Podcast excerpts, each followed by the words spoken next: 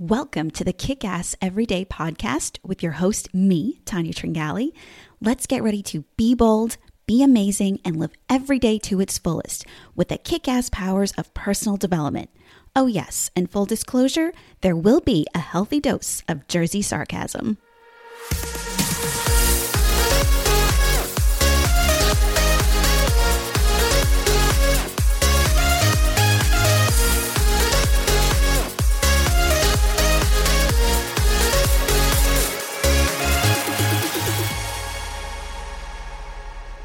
Welcome back, my friends and fellow seekers, to episode 22 of Kick Ass Every Day.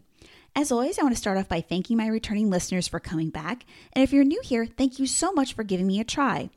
Together, we will use our combined energy to put out positive vibes and make a difference in our world. So, my grandmother, Anna Wallers, was right when she said, everything in moderation. She was the first person who told me that phrase, and I really do my best to live by that in everything I do. Now, I am not perfect, and there are definitely times when I go all in on something and it is my main focus. I think that is a creator in me coming out, and it's usually when I'm knee deep in a project. But overall, I try to avoid the extremes, and you should too. Here's why extremes don't work. We are not designed for this, and extremes of anything usually involve a denial or complete avoidance of something else, and that never works.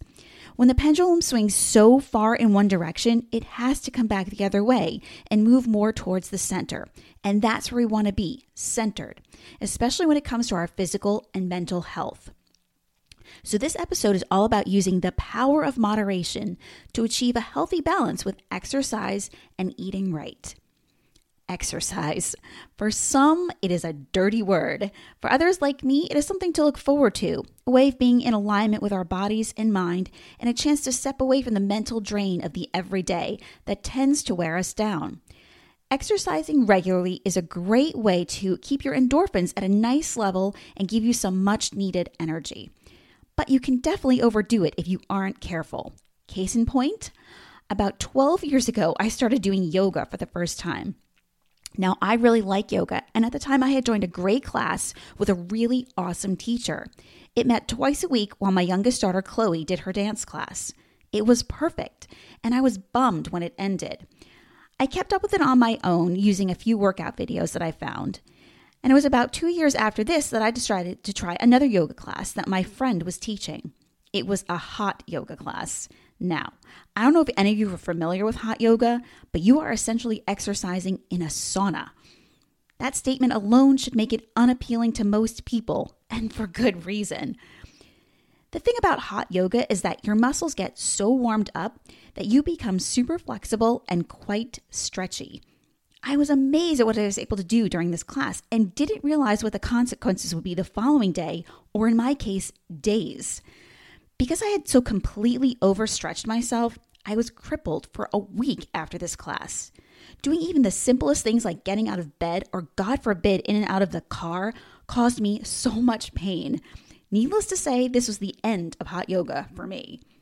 I wish I could tell you this was the only time I overdid it with exercise, but it's not.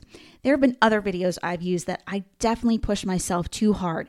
And for what reason? I don't know.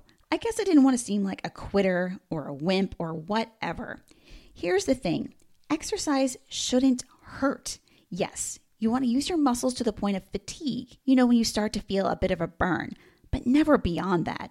And you should always make sure that you're in good enough shape first. Check in with your doctor for regular checkups to make sure you are good to go. So, what are some good guidelines for using moderation in exercise? First, Move every day, even if it means doing laps around your house. Just get up and move. Your body is designed for movement, so you have to give it what it needs. And you don't need fancy equipment or a gym membership to accomplish this. Simply walking every day is a great way to get started. One of my most favorite things that I've been a part of in the past was a neighborhood walking group. When we lived in New Jersey, there were about eight of us who lived within a few blocks of each other. And every morning during the week, we would meet up at 6 a.m. and walk about three miles. We did this throughout the year, even in the winter. We walked at a brisk pace, and everybody loved it. And since it was a group of us, nobody wanted to miss it, and there was always motivation to get out there. So just do it. Second, do three types of exercise each week do some type of cardio, some type of resistance training, and some type of stretching to improve your flexibility. You don't need to do all three every day. In fact, that would be overdoing it. And remember, we want moderation here. Make up a schedule for yourself to, so you can keep track.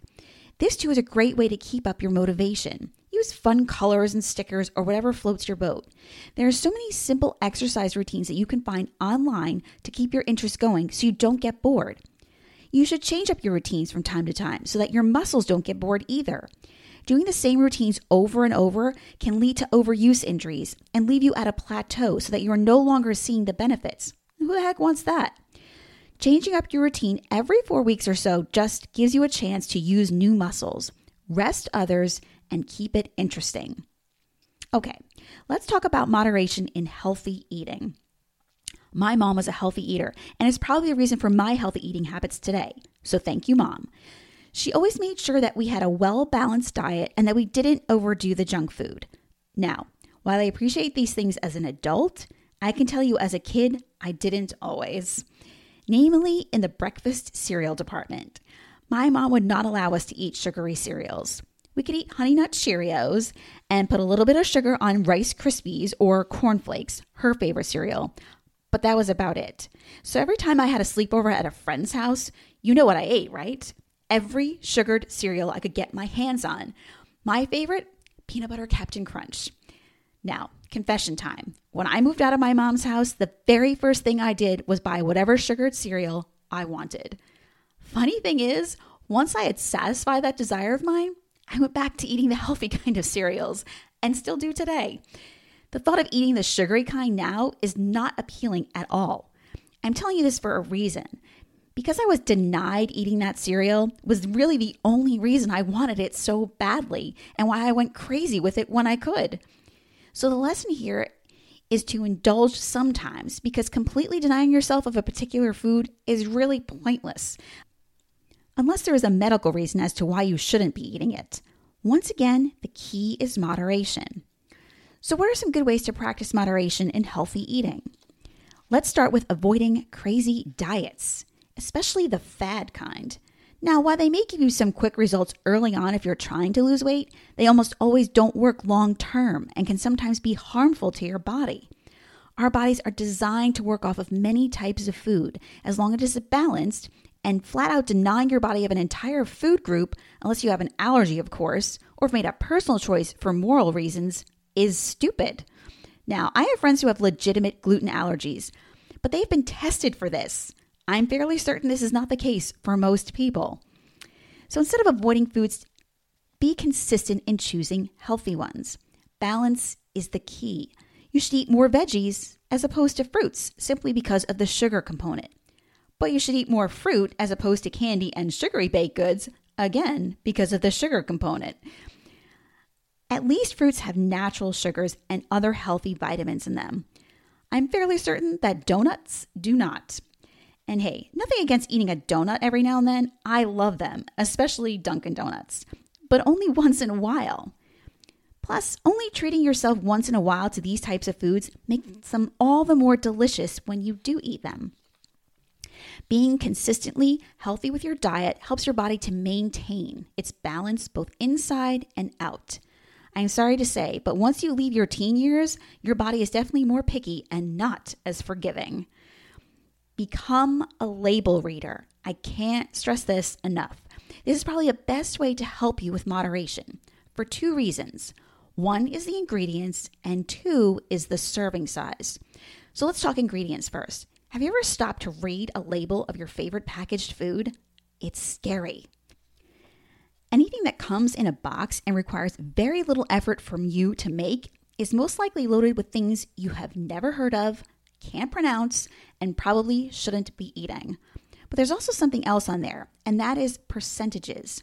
You know, the percentage of sugar in the item compared to the total amount in a day you should have. Or another favorite of mine, salt.